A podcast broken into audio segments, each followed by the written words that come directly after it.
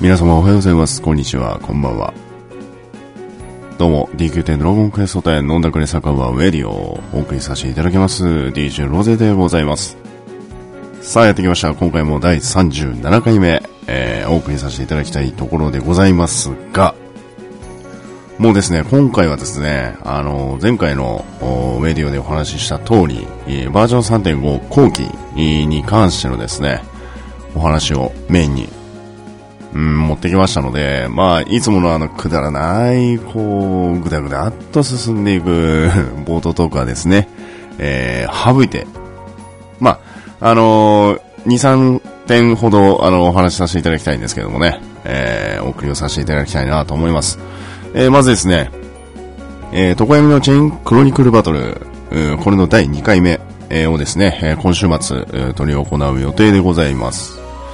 まあ、あのルーム限定のイベントになっておりますけれどもね、あの、毎回毎回ルームメンバー全員が参加できると言ったらそうではないので、まあ、ん人数を限って、えー、まあ、リスナーの方、そしてブログ読者の方をメインに、えー、ちょっとですね、えー、そういった枠を、ちょっと3回目ぐらいから設けようかなとちょっと考えてるんですけれども、まあ、いかんせんですね、えー、第2回目の記事もですね、非常にあのー、雑に あの、作ってしまったと言いますか、まあちょっとね、いろいろ忙しくてですね、あの、言い訳になってしまうんですけども、なかなかちょっと忙しくて、えー、結構練ってはいるんですけれども、なかなかね、こう穴ができたりとかいろいろあるんで、まあちょっと試行錯誤している段階ではあるんですけれども、まああらかた形が固まりつつあるのに加えてですね、7月に開催するイベントに関しては、ちょっと今までの敵とは若干ちょっと違うような形で持っていく予定でございますので、まあそれも合わせて第3回目、おそらくリスナー様、そして読者の方、フレンドの皆様を交えるようなえー、イベントにする可能性がございますので、まあ、それだけですね、えー、お話をさせていただきたいなと思っておりました。まあ、それに加えてですね、第2回目のイベント内容は特に変わりがありません、第1回目と。ですので、気になる方はね、あのー、そちらの方を、ブログの記事に書いておりますので、えー、ぜひともそちらの方をご覧になってください。えー、そしてスライダーク、えー、実装されておりますけれどもね、死神スライダーク。えーとですね、今現在で特技回復理論値が3個できまして、えー、呪文回復が現在リーチ、えー、一番欲しい特技ダメージがまだ未完成ということでですね、えー、もう辛い。ついにですね、特技回復が3個目ですね。できました。完成です。やったぜ。嬉しかないわ、あんなもん。全然、まあ、いらなくはないですよ。いらなくはないです。ただ、ただ、特技ダメージが欲しいんですよ、僕は。欲しい。それが欲しいのにもね、全然つかなくて、特技回復理論値を2つね、もう合成したんですけど、さらに特技回復がつくという非常に残念な結果となっております。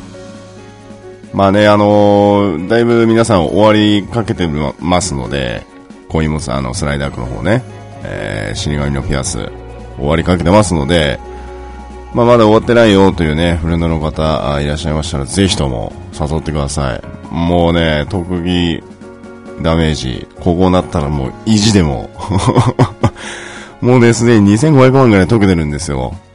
コインに。相当周回したんですけどね、まだ完成しない。まあでも頑張ろうかなと思ってますんでね、まあこれは合成運、まあ現物が出ない等々いろいろありますけれども、まあ死の子の言わずに周回しようとこういう感じでございますんで、えー、まだまだ完成しない方はお誘いください。えー、あとですね、えー、最後にもう一つだけ、冒頭トークですね。えー、前回、えー、ドアラジ第100、えー、127回目、えー、参加させていただきましたけれどもね、あのー、ケンタロウさんからお教えいただいた様々なコメントですね、えー、そしてケンタロウさんがいいねされたものに関していろいろと見させていただきました。後ほどですね、あの、公開させていただくハッシュタグウェディオ等々で、え、お話をさせていただくものもありますけれども、まあ、あの、ドラジで当然お話をされる可能性もありますので、それに関してはちょっとね、あの、伏せておく内容がありますけれども、あの、ウェディオに関していただいたものに関しては、ちょっと後ほどお話をさせていただきたいなと思います。えー、この場を借りてなんですがね、えー、ご視聴いただいた皆様本当にありがとうございます。そしてですね、ドアラジを聞いてるリスナーさんで、ウェディオを初めて聞いたよという方もね、えー、いらっしゃるようで、えー、ありがとうございます。まあ、その名に恥じぬよう、のんびりぐだっと、ゆるぐだっとやっていきたい感じでございますんでね、えー、これからもよろしくお願いいたします。はい、ちょっと駆け足になりましたけどもね、えー、第37回目 DQ 店ドラゴンクエストで飲んだくれ酒場ウェディオということで DJ ロゼお送りさせていただきます。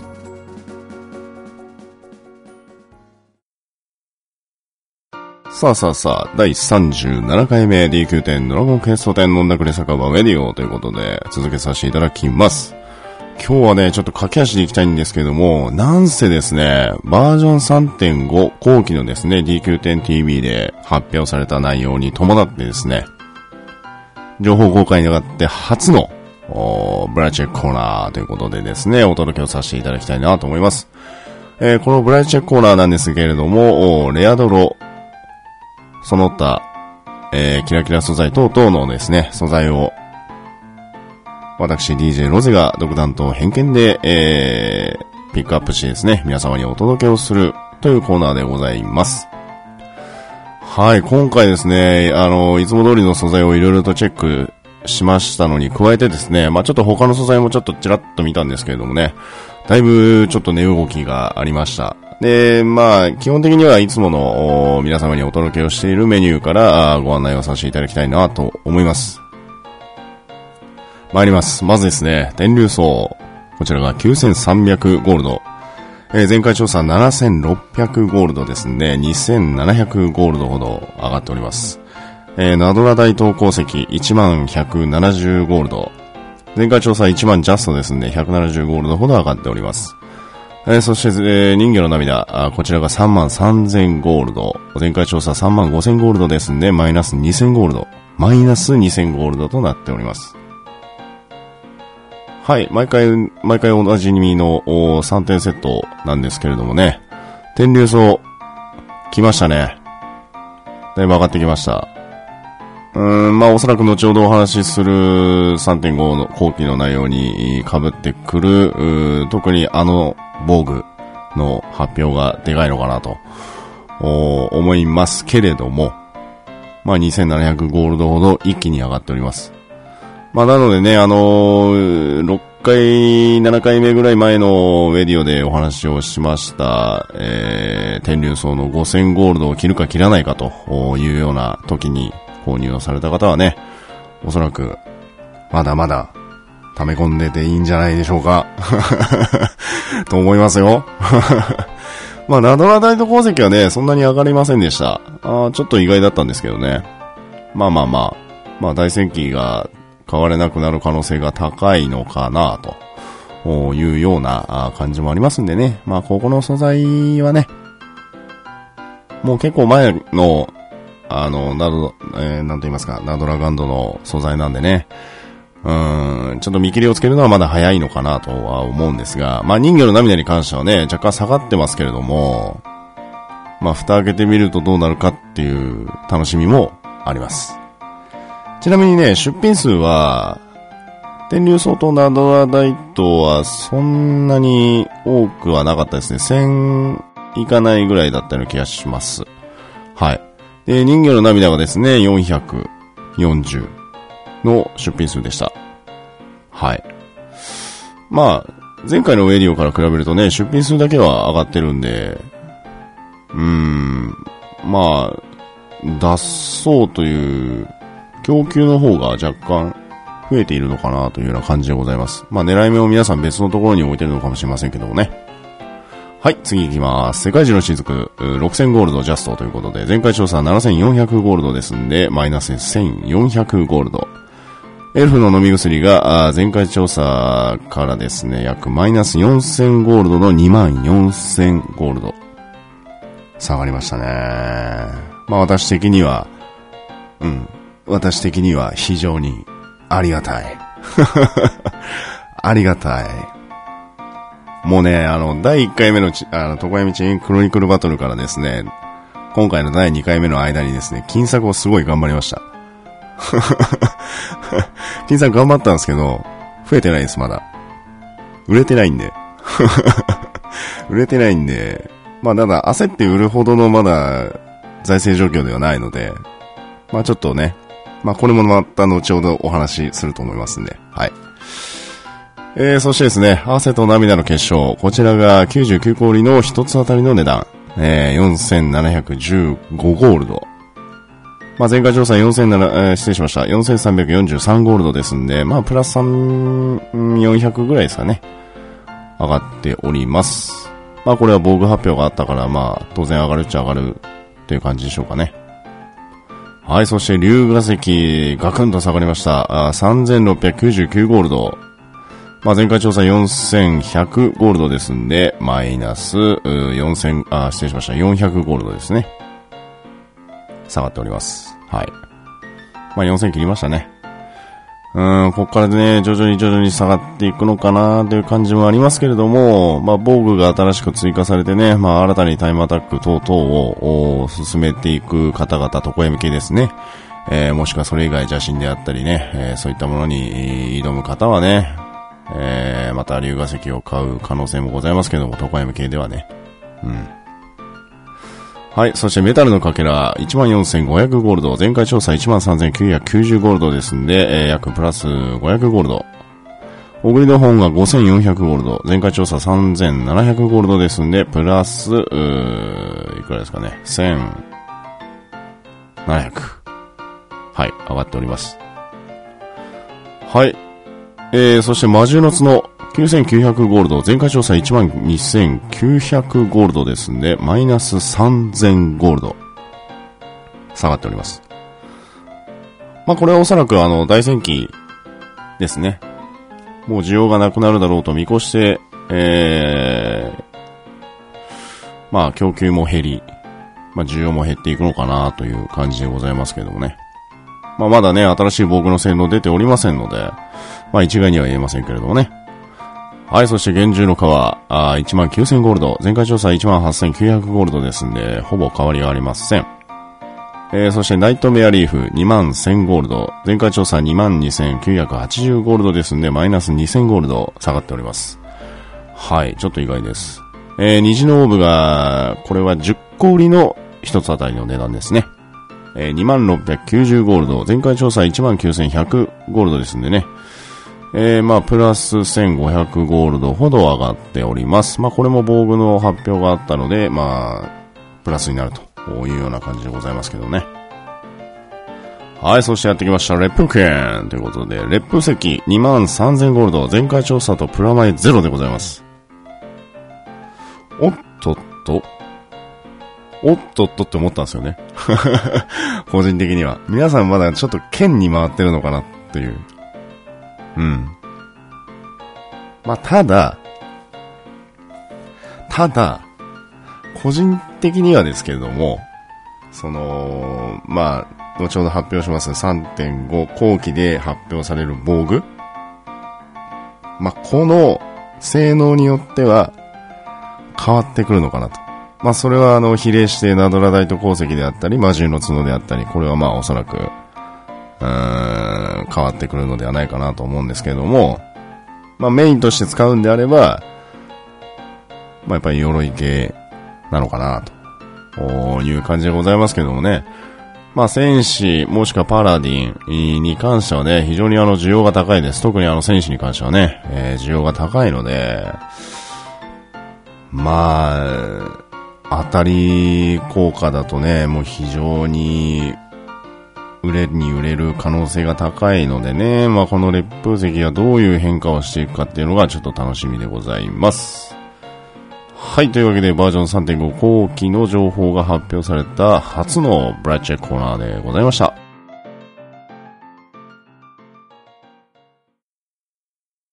第37回目、ウェディオということで、オートトーク、そしてブラッシュコーナーをお届けさせていただきましたけれども、今回はですね、えー、前回お約束いたしましたアストルティア通信チェック、やらせていただきたいなと思いますけれどもね、たくさん溜まってます。ちょっとね、あの、駆け足になっちゃうかもしれませんけれども、皆様にお届けをさせていただきたいなと思います。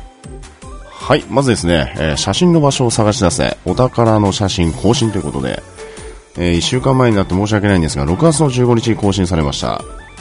えー、これ皆様ご存知のですね、えー、シャベルを持って、えー、アストルティア大地を駆け巡ってお宝を探しに行くという、まあちょっとミニゲーム的なね、えー、ものでございますけれどもね。えー、裁縫ギルドに行ってお宝の写真をもらうと。で、お宝の写真を場所を特定してから皆さんで掘っていってお宝をゲッツということで。はい。えー、まあですね、黄色の連携石が20個、プラスですね、小さなメダルであったり、ミルガーリコリンだったり、そういったものがもらえますけれどもね。ま、やっぱりこのお、宝写真なんですけどもね、やっぱみんなで行くとね、楽しいんですよ。で、私一回だけね、一人で行ったことあるんですね。昔。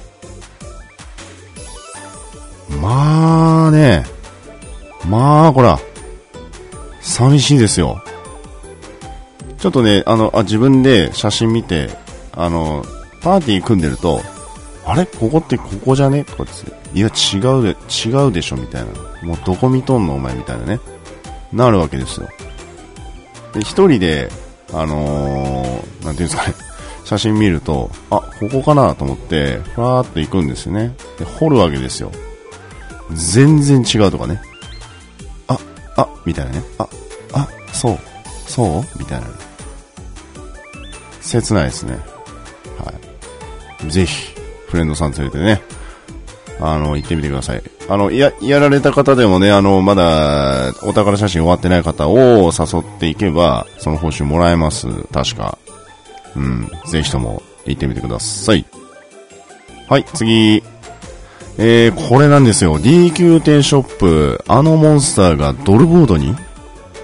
そしてアンルシアとお揃いの装飾が登場。来ましたよね。これ知らなかったんですよ、私。実は。チェックしてなくて。で、あの、DQ10TV 見てて、なんかね、ドアオさんがね、アンルシアの頭の、あの、バージョン3.5のアンルシアの頭の、ヘッドバン、ヘッドバンじゃなくて えっと、え、なんだ、なんていうんですかね、バンダナっていうんですか？バンダナになんかちょっとエクステつけてるような感じのやつあるじゃないですか。まあ、あれがね、欲しくて欲しくて仕方なかったんですね。いやアンルシア。で、まあ、確かウェディオのね、34回か35回にその話を熱弁してるんですよ、私。で、それぐらい、いや、3.5のアンルシアいいわっていう話をしてて、で、何がいいかってやっぱそのバンダナがすごいかっこいいですよね。これ欲しいわって言ってたのが来たんですよ。で、それ知らなくて、で、バージョン3.5後期の DQ10TV を見てた時に、ドアオがつけてて、あれ？と思って。ドアオ、え？え？これない、来んの？これ？とかつって、え、運営さんこれ見せちゃっていいんですか？ぐらいにツイッターでバッて言ったらみんなにそう突っ込み食らったっていう。はい。まあちょっと若干、ほてりましたね。ちょっとよくわかんないですけど はい。という感じの装備がですね、6月の23日金曜日に追加されます。えまずですね、新作ドルボード、一人乗り用のモンスター系ドルボードということで、えー、これダッシュランプリズムとですね、雪原流プリズム。まあ、要は、恐竜です。はい。1300円となっております。いいね。今回ゴールドって言わなかったですよ。皆さん、過去、ウェディオをお聞きのリスナーの皆様、今の、どうですか ?1300 円って言いましたよ、ちゃんと。ゴールドじゃなくてね。当たり前やろって言われてそうな気がしますね。はい、すいません。えー、次行きます。新作おしゃれ装備ということで、疾風の装飾セット。装飾で合ってんのかな、これ。すいません。えーとですね。で、これ私欲しかったアンルシア装備式ということで。でですね。これ、多分、まあ、買ってバンダナかなという感じですね。うん。ただそのあの、フォロワーさん、ツイッターのフォロワーさんとちょっとお話しさせていただいたんですけれども、あのー、このアンルシアのバンダナ自体のその出てる髪の毛ですね。これがエクステであるとして、要は、変色できるのかと。要はカラーリングですね。できるのか否かと。いうようなね、そういったあの、妖精の姿見を見て、ちょっと決めようかなって内心思ったんですけども、それを度外視しても欲しいんで、買います。あまり課金装備は買わないんですけどね。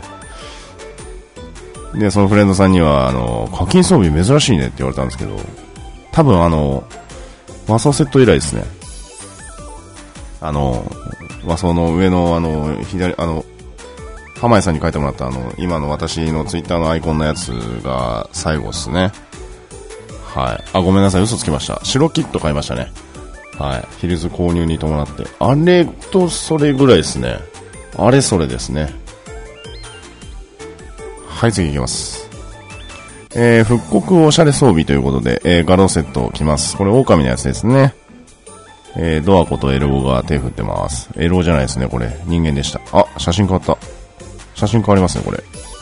プクとウェデコ、ウェディコも来てる写真あります。まあ、これね、おそらく皆さんご存知だと思いますんで、えー、逃した方はぜひともこちらでゲットしてみてください。はい、そして新作ハウジングアイテムということで、おもちゃ家具庭具セットということで、これかわいいですね。お風呂あります。あとガチャガチャポスト。ポストがあのガチャガチャになってるやつです。ですかね。うん。可愛らしい装備が来ております。装備じゃないですね。えー、家具、庭具来ております。えー、梅雨のシーズン特集ということで、傘フェア開催ということで来ております。傘から、クローバーから、えー、パンジーみたいな花から何から全部来ております。はい、それに伴ってですね、えー、アンルシャの装飾のやつですね。それが6月の23日金曜日12時から24時間限定で、おっき返りぽちゃんがいつもの場所に来ておりますので、気になる方はこちらをチェックしてみてください。はい。ちなみに私は1回ぐらいはちょっと聞き、聞きに行きたいですね。はい。うーん、まあでも多分買うと思うなうん、多分買うな300ゴールドじゃ、やったよ。300円ですね。300円ですね。300円でしょ？買いますよ。そら、買いますよ。うん。ねえ、ちょっとあの、仕事中のコーヒー我慢すれば、買いますよ。こんなん。買います。えー、そんな感じの、DQ 店ショップということで来ております。はい。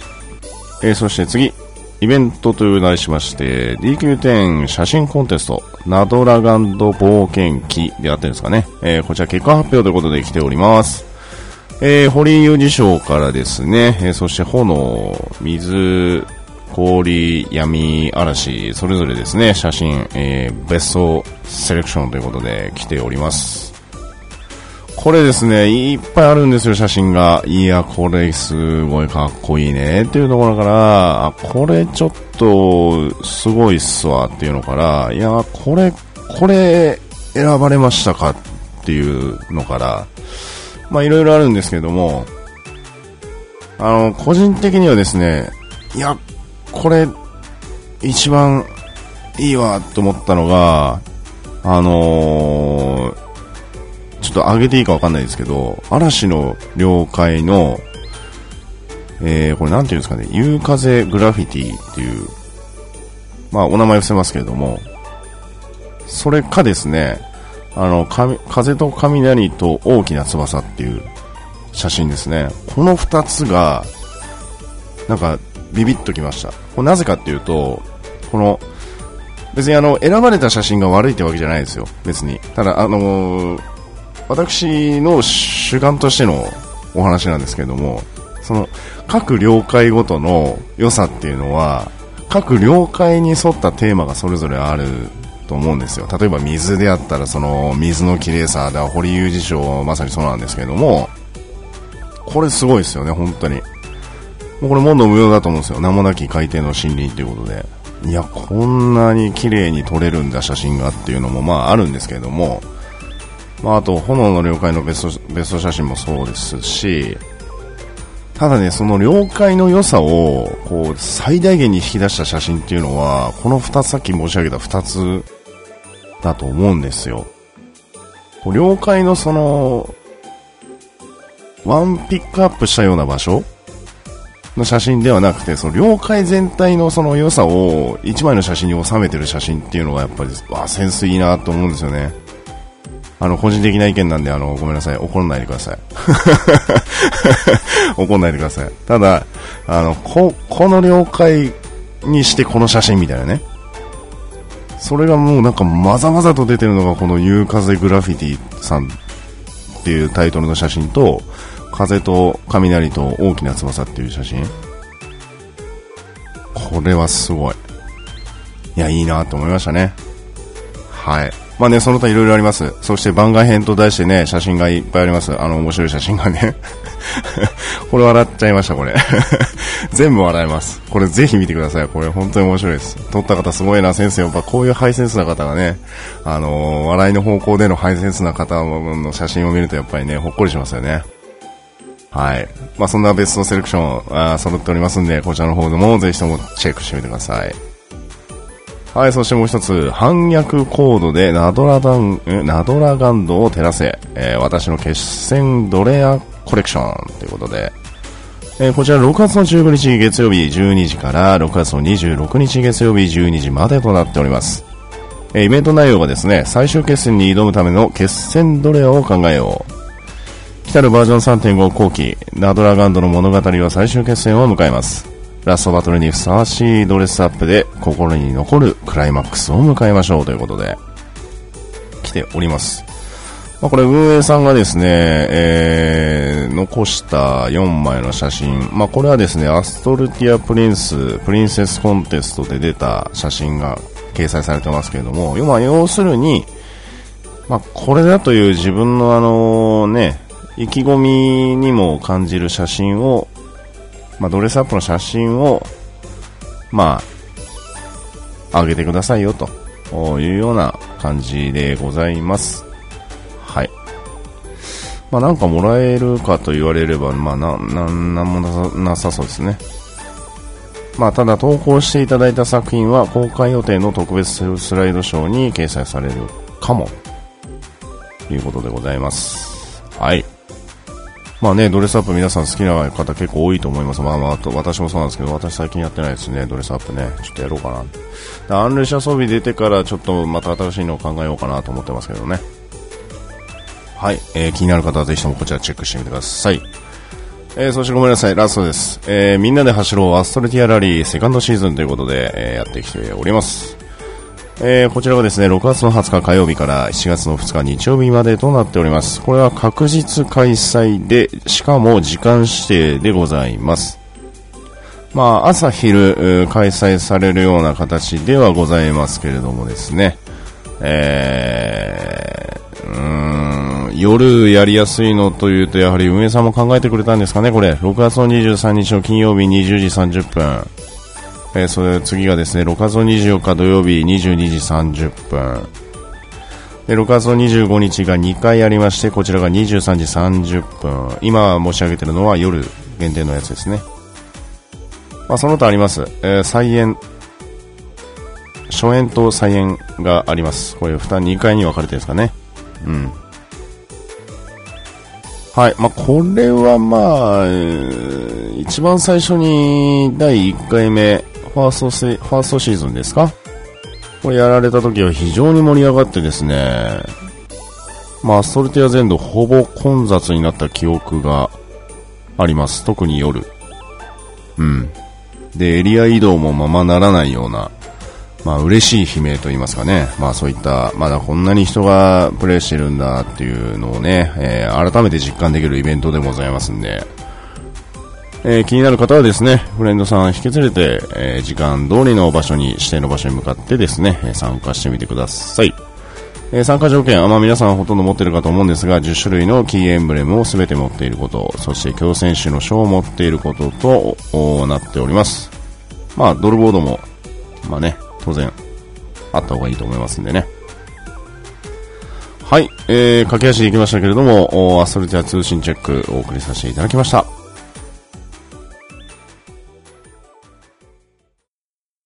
さあ、というわけで、えー、ウェディオ第37回目、まだまだ続きますけれどもね、えー、ごめんなさい、3.5後期のお話の前に一つだけ、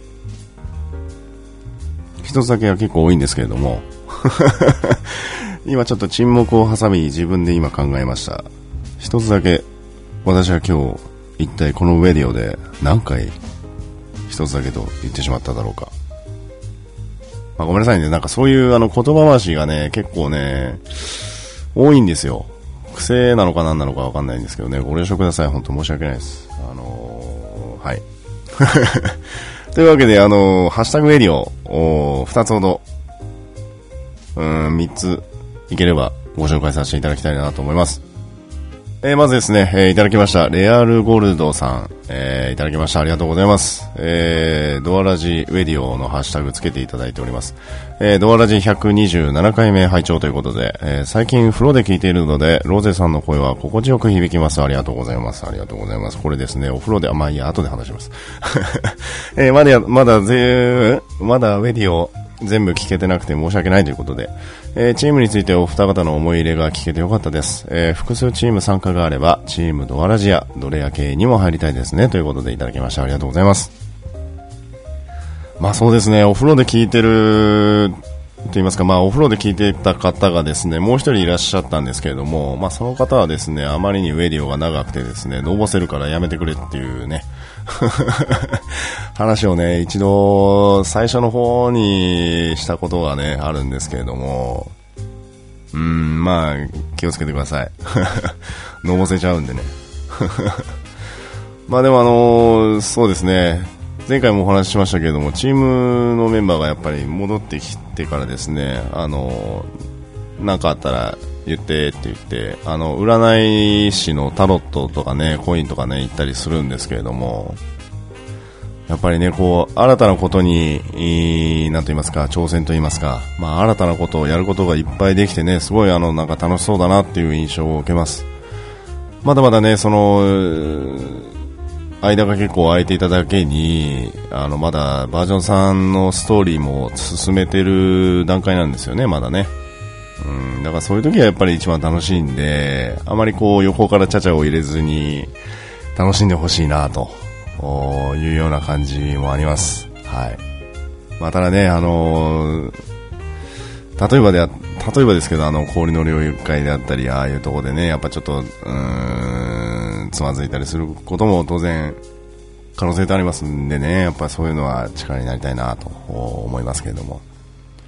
まあ、複数チームね、あの、在籍可能になるようであればね、やっぱりこう、盛り上がりがものすごくなるんでしょうけれども、やっぱりチャットのシステム上やっぱり厳しいのかなとちょっと内心思ったりもしてますけれどもね、まあでも、チーム二重在籍とかね、できればもっとね、あの選択肢の幅が広がるんではないかなと思いますけれどもね。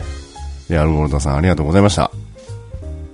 はい、そしてもう一つ、マルセリーノさん、あコメントいただきましてありがとうございます。えー、はじめまして、いつも楽しく拝聴、えー、拝聴させていただいております。えー、こっそりフォローさせていただきました、いただいておりましたということで、えー、これからもこっそりウェディを聞かせていただきますっていう、この時は言ってますけれども、もうすでに結構ツイッターでがっつり絡んでます。ありがとうございます。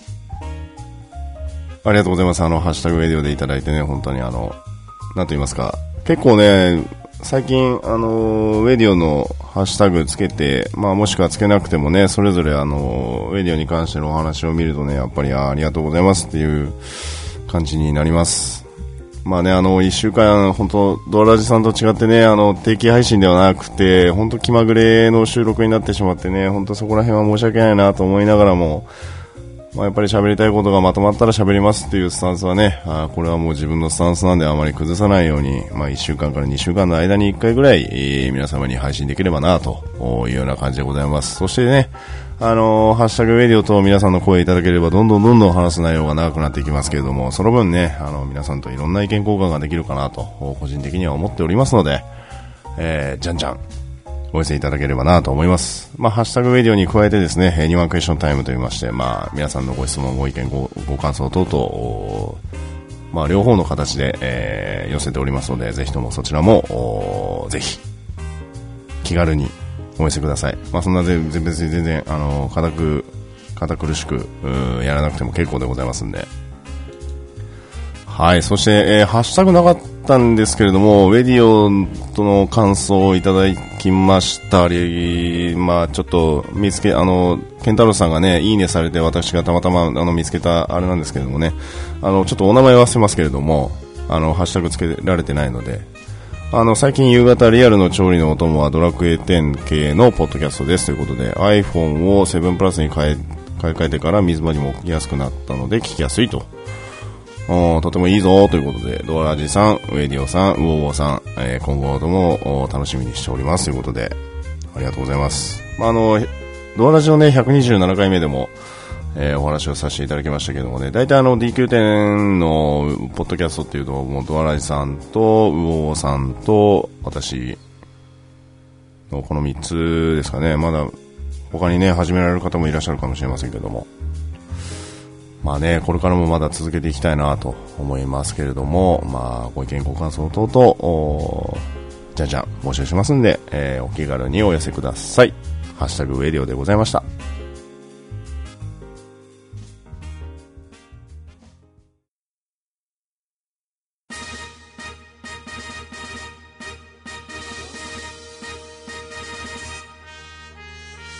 はい。第37回目 DQ10 ドラゴンクエスト10飲んだくれ酒場ウェディオメイントークということでやってきました皆様待望のバージョン3.5後期。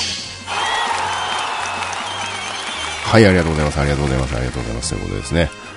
えー、っとですね、先々日6月の20日、開催されました DQ10TV の方でですね、公開されましたバージョン3.5後期の最新情報ということで、まあ、あの、広場をメインに皆様にお話をさせていただきますけれどもですね、実は最初から最後まで生放送すべて、えー、見させていただきました。その時にですね、リッキーが話していた内容等々をちょっと加えつつも皆様にお届けをさせていただきたいなと思います。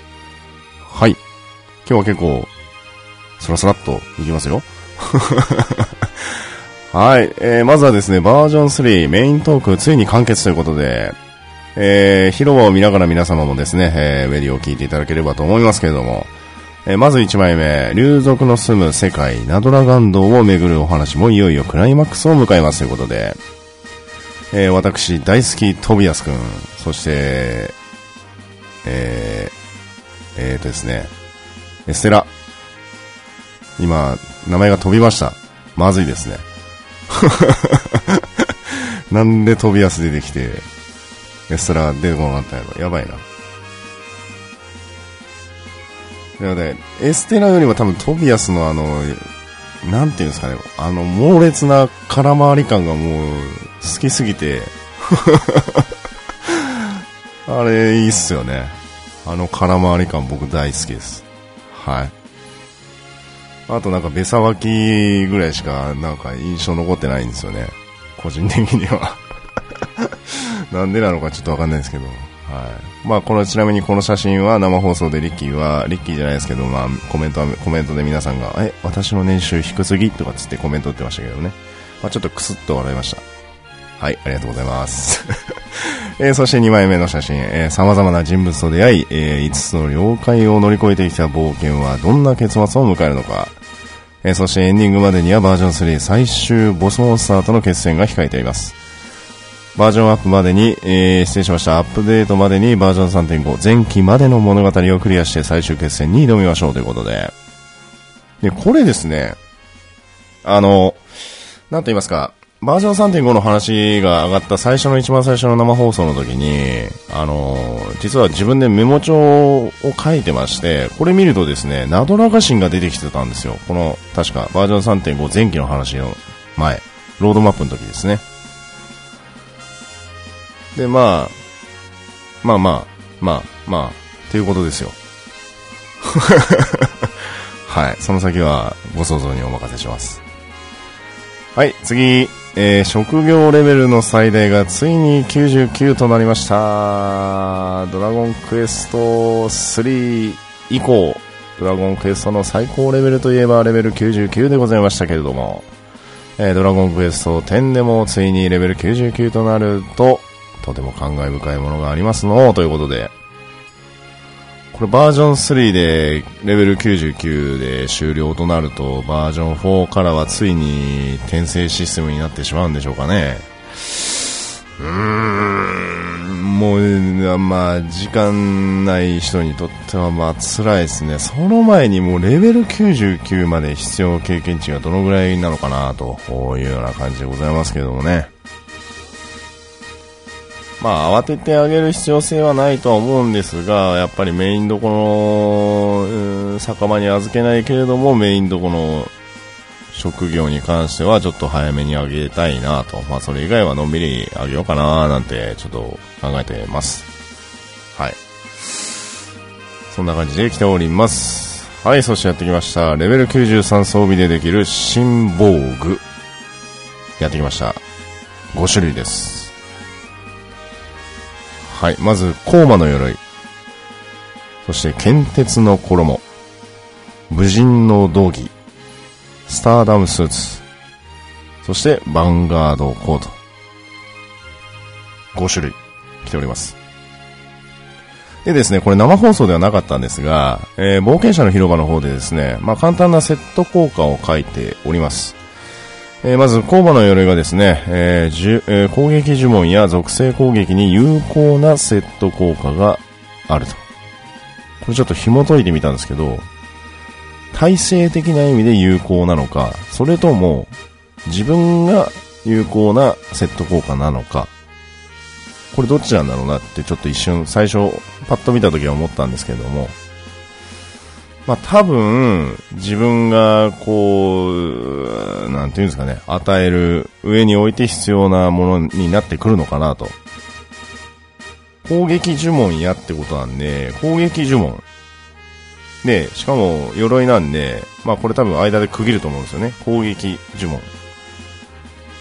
もし、その、あのー、なんていうんですか、自分に関わる効果であれば、攻撃、呪文や属性攻撃に有効なセット効果が、まあ、つきますよと。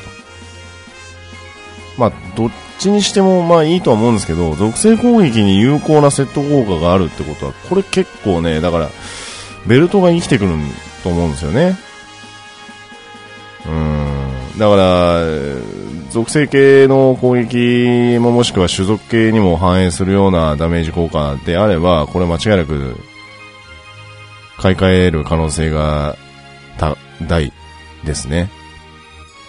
うん。まあ、ただその解釈として間違ってたらちょっとうんってなりますけれども、まあ、ただ単純にね、あの敵から受ける高属性攻撃を、なんと言いますか、ダメージカットするような、えー、セット効果であっても、まあおそらく内容によっては、まあカット割合とかもありますしね。まあ逆に自分があ与える攻撃系のプラスであれば、まあどのぐらいの割合なのかというようなところにも、まあ、上下すると思うんですが、まあ、内容によっては買い替える必要性がね、特に、まあ、特に先ほどもプライチェックコーナーでお話をさしましたしましたけれども、えー、選手の需要は非常に大きいのでね、まあ、おそらく防具職人の方はおそらくすごい頑張るんじゃないかなと思いますけどもね。はい、次、そして、剣鉄の衣。まあ、これ完全にあの精霊王の上位版なのかなというような感じでございます。炎やこう、うん、炎や雷の攻撃に対してダメージ減のセット効果ということで。うーん。はい。はい。まあ、レグナード、メイブあたりの僧侶やられる方は、まあ、そして占いあたりですね。やられる方はもう買い替えるのかなというような感じでございます。はい。えー、そして武人の道着。えー、これがですね、ちょっとまた憎いんですよね。武技を極めた憲法家が愛用したという武人の道着、セット効果には特技のダメージアップ効果。まあ問題は、一番の問題は、これが、マモが切れるか否か、です。はい。プラスして、バトが切れるかどうか、個人的には。はい。まあこの種類を見る限りだと、切れます。多分。多分ですね。うんだってその次の、あの、ゴールド、ゴールドのジャケットが派手なスターダムスーツってこれあるんですけど、これ状態以上の成功率が上がるセット効果付きって書いてあるんで、まあ旅芸とか踊りとか、まあ盗賊とか、まあおそらくそこら辺、まあスパッサーとかね、そこら辺だと思うんですけれども、まあ逆に道具とか、まあ魔戦とか、そこら辺は次のヴァンガードコート、必殺やチャンス特技の発生率アップのセット効果が来ますと。いうことなんで、まあ、おそらくバトルマスター大好きな私としては、この武人の道着が買い替える一番の対象になってくるのかなと思いながらも、もう占いのですね、タロットがほぼ完成し始めてるんで、そろそろ占い師にも着手しようかなという感じでございますんで、まあちょっとまた金が飛ぶんで、金策頑張んないとなーってちょっと考えている次第でございます。まあね、あの、基礎効果、あの、HP であったり攻撃力であったりそういったところに関してはね、あのまあ、当然93装備ですんで、それなりの上位版で出てくるのかなと思いますけれどもね、問題はセット効果ですよね。このヴァンガードコートなんて、もう完全に救命者の上位版ですよね。間違いなく。はい。だまあね、道具、必殺の発生率アップって、まあ、どの、まあ、ビビたるもんかもしれませんけれどもね。まあ、それでもまた道具が生き返る、まあ、今現在でもね、あの道具全然有効ですけれども、まあ、さらに、活用される可能性がね、出てきたりもしますし、まあ、楽しみに待ちたいなと思います。まあ、バーザーの方もね、えー、ちょ、ちょっとチェックしていきたいですけれども。はい、そして職人レベル最大が55から60にやっときましたね。これ経験値貯めるようなシステムがあったらまず間違いなく、まあ来るのかなと、もうすぐパーンと上がってしまうのかなという感じでございましたけれども、まあね、で、で、で、で、でですね、えー、まあこの、まあとりあえずあの、広場から順に最初から最後まで行きますね。まずね。はい。え職人レベル解放されます。えそしてですね、すべての職人のそれぞれのストーリーが最終局面を迎えますという感じでございました。はい。まあ、私ランプなんで、ウェイ、ウェイおじさんが、まあどういう風な結末を迎えるのかあのね、意外に真面目な方ですよ。ウェイおじさんね。いつもただあの、ギルドのとこでウェイって言ってるだけじゃないですから。ねえ。まあ、あの、最初のうちはなんだこいつってなりますけど。ウェイ、ロジェちゃん、カツオレとかつって一番最初言われましたけどね。なんだこいつと思ったんですけど。まあまあ、ストーリーを進めていくと、まあ、ああ、ああ、ああ、そうか、そうかってなるんで、はい。まあ、ランプやられたことない方ね、まあなんかサブキャラとかで、ぜひストーリーやってみてください。結構、泣けます。はい。はい、次。えー、強戦士の章でパーティー同盟バトルにチャレンジできるようになりましたということで。まあ、これあのー、あれですね、新三役のダークドレアム、えー、三重視のナスということで、ナスガルドですね。えー、この3つ。えー、そしてですね、救済ポイントになるそうです。クエストリプレイがね。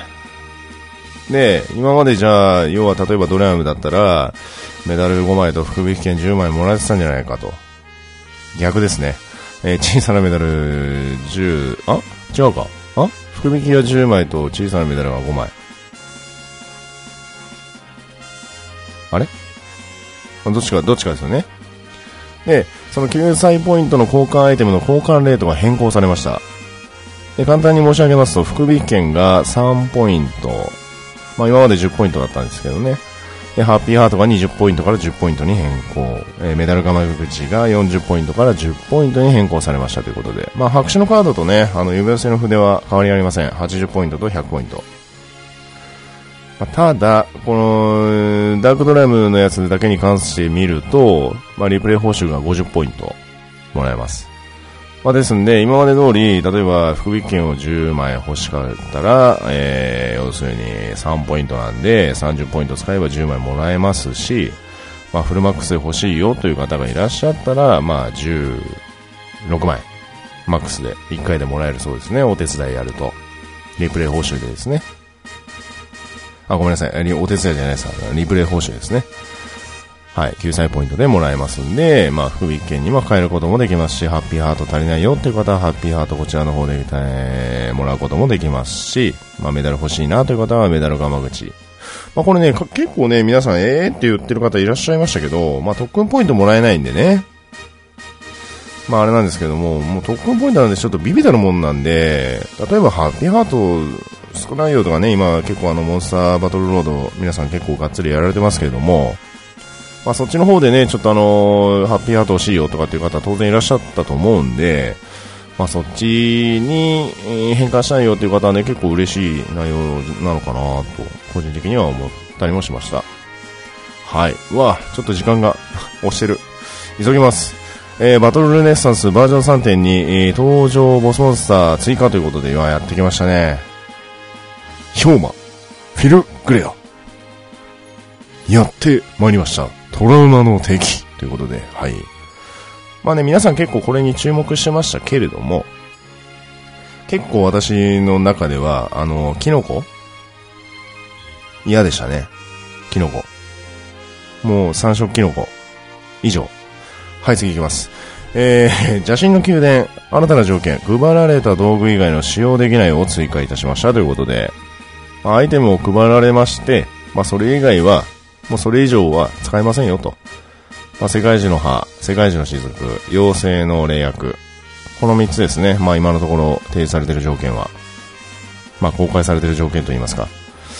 まあ、こちらの方は手持ちの道具が減らない代わりに配られたアイテムしか使えませんので、まあ持ち、宝の持ち腐れじゃないですけれども、まあガンガン使ってくださいよと。まあ運営の粋な計らいですね。うん。まあ、今まで確かにね、まあ、人によって様々ですけれども、エルフであったり、世界中の歯であったり、雫であったり、まあ、貴重ですからね。結構ね、あの、ゴールド持ってる、あれも皆さん違いますし、まあ、ちょっとね、渋って、うーとかって迷っちゃう方も当然いらっしゃると思うんですけれども、まあ、そういうのがなくなったっていうことはね、ある意味、えー、非常に、まあ、特に野良でね、写真を回られている方には、あいいアップデートかなと思います。まあ、別に周回されてる方はね、別に使わなければ使え使わないでいいだけの話なんで、うん。まあ、いい感じのアップデーの内容かなと、個人的には思います。はい、そして仲間モンスター転生10回のスキル拡張対象モンスターを追加しましたということで、キメラ、ネコマド、イタズラモグラ、デビルアーマー、キラーマシン、タンスミミック以上の6匹追加されます。えー、スクリーポイント43、48、50で、それぞれ3つずつ増えます。まあ、内容はあこちらの方をチェックしてあごめんなさい。冒険者の広場をチェックしてください、えー、そして新魚釣り老子の報酬を追加いたしました。レッドアロワナ等々。アロワナの別種4種類。追加しましたということで、えー、これに伴ってですね、えー、新しい報酬があ釣り老子からもらえるようになります。えー、球体の水槽ということで、これね、生放送でやってたんですけど、すごいんですよ。あの、浮くんですよ。球体の水槽が。浮くの。あのー、なんて表現したらいいですかね、あのー、浮くんですよ。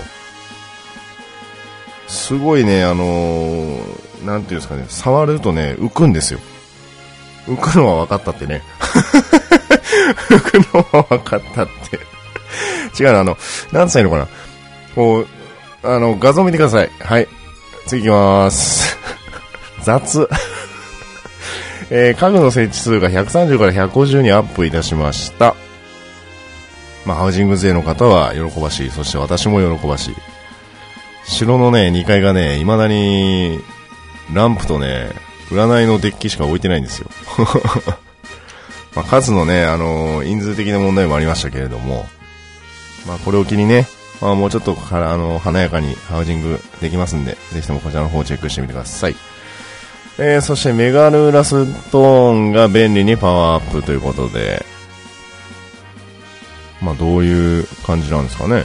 まあ行ける場所が増えますよという可能性があります。そしてチームレベルが59から60。えー、そして60に到達した段階でポーズ書、聖騎士がもらえるようになります。はい。えー、そしてその他いろいろありますけれども、ちょっと気になるのだけピックアップさせていただきます。えーとですね、まあ、えドラクエ11とコラボイベントが開催されるようで、まあ、あの自分のな、あの、ドラクエ11でね、あの、復活の呪文を、えー、どこかのとあるシーンで手に入れるらしいんです。で、それは公開されませんでしたが、えー、自分の名前にのついた武器がもらえるそうです。まあ、詳細は全く公開されませんでした。まあ、当然ですね。まあ、ドラクエ11はまだ発表され、あの、発売されてないんで、まあ、かなり伏せられてましたけれども、コラボイベントが開催されるということでございました。えー、そしてですね、バージョン3.5後期の、えー、期間中のイベントということで、まず七夕イベント。これね、もうね、大好きなんですよ。大好き。あの 何が好きかって、あの、あそこが好きなんですよ。あの、エリ、エリアっていうかその、七夕イベントの、その、フィールドの、お囃子。これね、確かウェディオのね、十何回目ぐらいでも話してるんですよ。多分。多分ですけど。ちょうど最初のうちですかね、多分。でも1年経ってるんで、ほんと最初の、初期の頃ですね、ウェディオの。あの、BGM を、まずゼロにするんですよ。あ、違う、逆だ。あ？違うな。BGM をゼロにするんですよ。で、SE をマックスにするんですよ。システムの音量をね。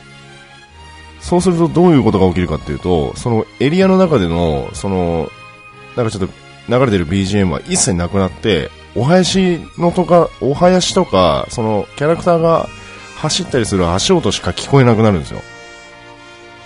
で、花火どっかでやったら花火の音しか聞こえなかったりとか、めちゃくちゃいいです。もうね、あのー、そのフィールドにいるだけで酒のつまみになる。もうこれ最高です。ぜひ、試してみてください。あの、またね、七夕イベント来るときに、あの、詳細アストルティア通信あたりでは、あの、発表すると思いますんで、その時にまたもう一度お話しますけれども、めちゃめちゃいいです。もう、ガン押ししますけど、まあ、あのね、エリアが今回また、あの使い回しのエリアの可能性が非常に高いんですけれども、あの、織姫飛行士の話ですね。うん、まだ使い回しの可能性が非常に高いんですけれども、初めて行かれるね、方、まあ当然いらっしゃるかもしれません。あのまだ始めたばっかりでね。あの、いらっしゃる可能性が非常に高いので、ぜひとも試してください。BGM をゼロにして、そして SE をフルマックス。はい。ね、急いでても時間を割いてでも話したい内容です、これは。えー、続いてですね、アストルティア5周年夏祭りくじも発売予定ということで来ております。そしてですね、これピックアップして皆さんにお話をしたかった幻の海、トラシカ。えー、これイベントが開催されるそうで、これ8人でイカダに乗り、様々な障害を避けながらお宝を集めるというイベントでございます。これね、あの動画やってたんで、あの DQ10TV の方でやってたので見たんですけども、これね、おそらく、あの、イベントやります。イベントのイベントやります。あのー、あれですね。あ、後ほどお話しますけども、あのー、フィッシングコンテスト、カジキグランプリ開催されますけれども、これイベントのイベント系をやります。これ絶対やります。これ絶対やる。絶対やる。ただ、ただですよ。DQ10TV の中では8人パーティーだったんですよ。で、これが例えば制限的な意味合いで、例えば3人でいけますよとかね。4人でできますよとか、5人でできますよとか。そういう、こう、縛りがないような、オートマッチングじゃなくて、あくまでこう、指定した人たちといけるような、やつだったらイベントやりやすいです。やりやすい。ただ8人パーティーでも4対4とかできますし、2対2対2対2とかでもできますし、でそれを今あの、あの、もうこのトラシカのイベントを見た瞬間に、あ、これやろうとかって ちょっといろいろね、いろいろバーってこう考えが張り巡ったんですけども、これやります、イベント。まあその時が来たら、あの、告知しますんで、ぜひとも、あの、ご期待ください。まあ、あの、これ簡単に申しますと、まあ、あの、焼きイカプリズムとかね、えー、ハートの際だったり黄金のイカ焼きプリズムとかねあのハイスコア報酬とトータル報酬とかあるようで、まあ、要は爆弾岩爆弾岩みたいなやつが落ちてきたりなんたりして爆発するんですねで要はイカダから海に落ちちゃダメですよっていう遊びらしいんですよで、レベルや装備は一切問題ないです。一切関係なし。で、フットビハインとかもね、なんかそれぞれあると思うんですが、要は海に落ちなきゃいいと。で、その間に、こう、イカダの上にポコポコポコポコ、あのー、リポップしてくるお宝を取っていくというようなイベントでございます。はい、ぜひ楽しみにしててください。はい、そして今年もやってきます。7月の下旬には夏の風物詩、海水浴イベントが来るそうです。えー、新作の水着が来るということなんですが、えー、昨年の夏の水着は大変、えー、残念な水着でございましたけどね、あの、ババシャツカっていう、これ言ったら運営に3人消されるなまあでも本当ね、なんかちょっと、うん、うーんっていうでね、2年前の方が良かったなとかね、まあそんな感じのあのー、イベントの報酬だったんですけどもね、うん、まあまあまあまあ、今年はどんな水着が来るかなという、まあちょっと期待的な楽しみも込めて、やりたいなと思います。はい、そしてアスフェルド学園9話10話がやってきます。えー、そして第2回フィッシングコンテストカジキマグロのグランプリ。開催予定ということで、まあこれね、上位5名の方、旬のお魚盛り合わせ、これね、広場に書いてないんですけど、生放送で言ってました。えー、上位5名の方、リアルフィッシュが来ます。まあ、カジキグランプリに加えてですね、スイカのも釣れるそうです。ビッグサイズ。で、スイカに関しては生ものをそのスイカを配送するという手段的に物理的にちょっと難しい面があるようで、まあ、スイカーにまつわる何かをお送りしますというようなリッキーの発言がございました。はい。えー、そしてですね、この第2回フィッシングコンテストカジキグランプリに先出しまして、えー、第1回フィッシングコンテストマグログランマグログランプリに付随して私がお届けいたしましたグラップドザビゲストマグロの第2回目やりますんで、めっちゃ喋った今。めっちゃ喋った。あの、グラップズザビゲストカジキやります。もう宣言します。もう絶対やります。あの、詳細はあの、ウェディオの第37回目、これがアップされる記事に載せておきますんで、記事、関連記事はすべて、やります。グラップズ・ザ・ビゲスト・カジキ。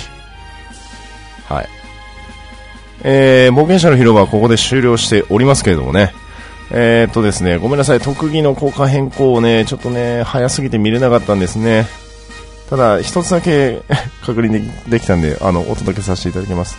あの、不当靴、武闘家の。不等腹痛の特技がですねプラプリズム違うプラズマリムーバーとエンド・オブ・シーンが合体したような感じの効果になりますっていう。あとねあの斧系で2個あったんですよ。でもダメージじゃなかったんですよね。確かチャージタイムと商品 MP の関連でした。ごめんなさい。あのこれちょっとあの思い出すと思い出せるんですけど。ごめんなさい。あのメモ帳に書いてなかったんですね。申し訳ないです。えー、そしてですね、冒険者の広場に書かれている内容は今喋った内容で、ここからは生放送で見た、えー、リッキーが喋ってて気になった内容で書いてあるものを私ちょっとチェックいたしますんで。えーとですね、まず、えーとですね、まあ、トラシカは終わりましたね。で、あ、もう結構終わってるな。あ、あったあった。えっ、ー、とですね、えー、リーネのレベルが24、あ、ごめんなさい。リーネのレベルが45までになります。上がります。現在確か40までなんですね。で、それが45まで上がります。プラス、もう一つ。あと、職人の回数制限。これ書いてないんですよ。広場に。ただ生放送では確実に言ってます。えっ、とですね、これどういうことなのっていうと、職人の回数制限として、1週間に1000回やってる人が対象。だからなんかその詳細はまだ分かってないんですけれども、1週間に例えば900回、職人で何かしら作ったり錬金をした人になんか注意が出るそうです。今週は残り100回しかで、あと100回しかできませんよとかっていうなんかその表示が出るそうです。まだよくわかんないですけどね。うん。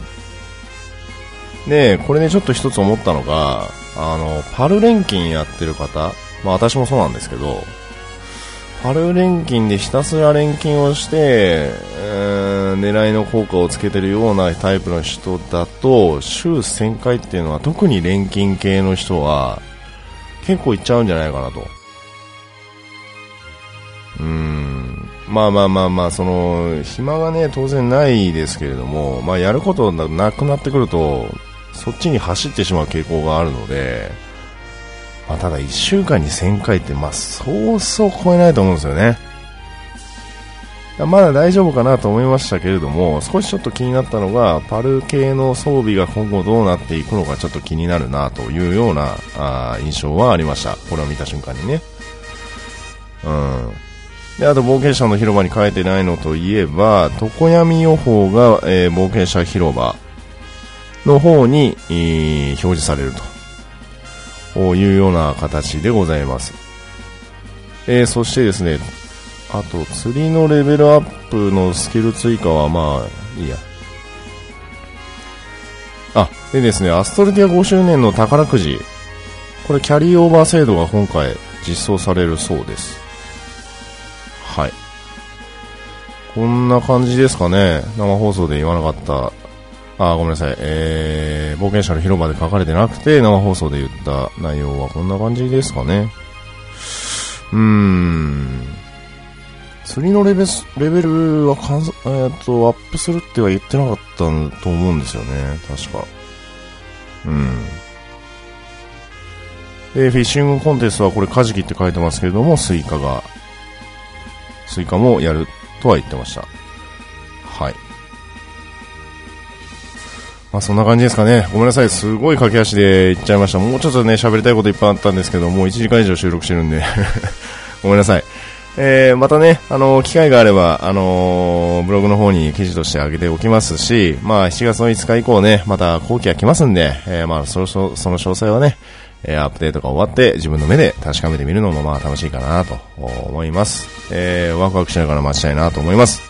え以上バージョン3.5後期の情報でございました。